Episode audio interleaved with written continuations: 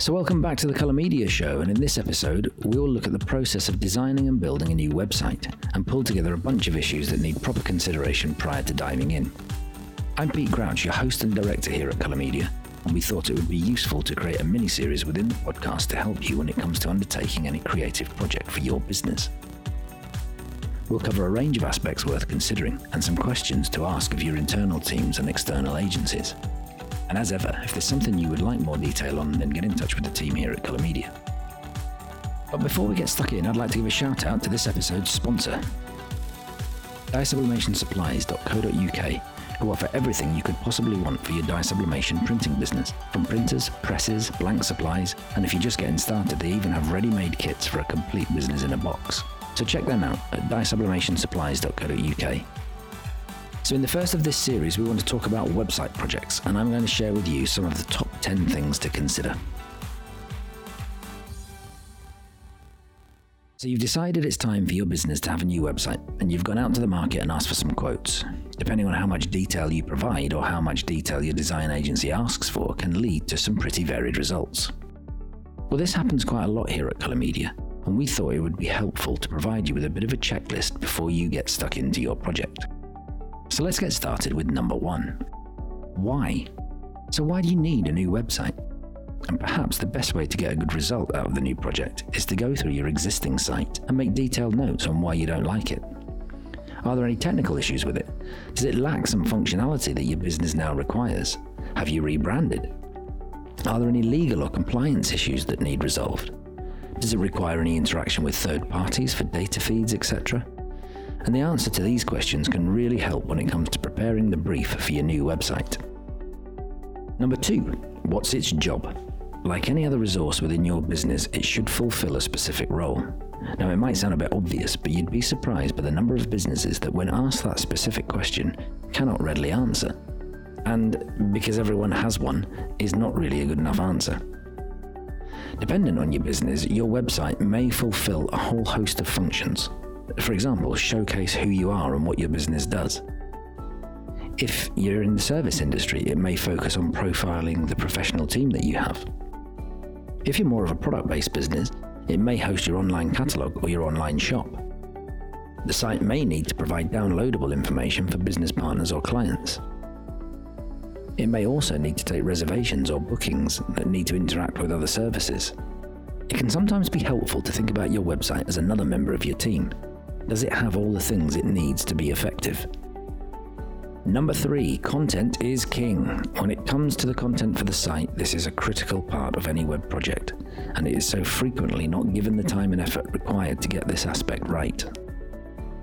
Your design agency will not be able to dream up all of the content for you. This is a two way process, and you will need to allocate significant time from someone with the knowledge within your organization to help pull all this together. Where are the images coming from? You may be happy using stock library photos, and your agency will be able to help you source these, but be very clear on the image you are presenting. Don't be misleading to your clients.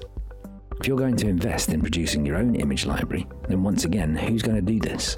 Is it something you can do effectively yourself, or do you need to engage with a professional photographer? And what elements need shooting? Think about what your clients want to see. Is it your premises, your people, your products? All of these things contribute to how you're perceived. And bear in mind, attention span for website viewers is tiny, and if you don't grab their attention within the first few seconds, they'll be off elsewhere just within one click. Number four, functionality. What does the site need to do to get the result you're looking for? And by this, I mean it could be a number of things. If your priority is that you want to quickly present what you do and prompt the viewer to pick up the phone, then this can have an impact on the potential layout and design of the site. If you want the viewer to buy products from your online store, is it very easy to navigate and find what they're looking for? Do you need to include breadcrumbs? Is the imagery sufficiently good enough for someone to click the buy button? Is the payment process straightforward and trusted? Will you be using online video? In which case, what's the best way to host those videos? All these elements need to form part of your plan when going through the requirements with your agency. Number five, domains, hosting, emails, SSLs, and all that other techie stuff. Well, it can be quite confusing, and getting these aspects correct can avoid a lot of pain down the road. Who registered your domain in the first place, and whose name is it registered in? Is the domain hosted by the same place that hosts your website? Do you have more than one domain? For instance, you might have a .co.uk and a .com. Which one would you like the site to live on? And do they point to the same place? Do you have or need email addresses associated with your domain and are you using POP3 mailboxes or a managed service such as Office 365? Do you have or need an SSL certificate? Do you have the necessary login details to provide your new agency with to help with all this stuff? How critical is the site to your business and do you need shared hosting or do you need your own dedicated web server? Number six, interaction with search engines and social media. Are you making good use of the analytics tools available and do you understand them? If you're also using digital marketing and social media for promotion, have you embedded the tools and pixels to ensure tracking is properly in place? Number 7. Search Engine Optimization. Building your site is only just the beginning. Now you need to get it found, and SEO can help with this if done properly. Combined with paid for activity, you'll need to factor this into your ongoing spend on your website.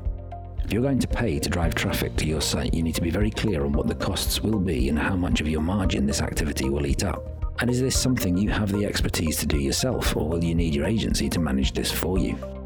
Number eight, ongoing support. So you've got your shiny new website built, but who's going to look after it? The web is a constantly evolving thing, and browsers, web platforms, plugins, and other functionality in your site are continually being updated and developed.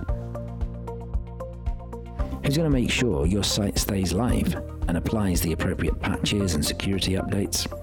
Is your host or your agency taking a regular backup of your site?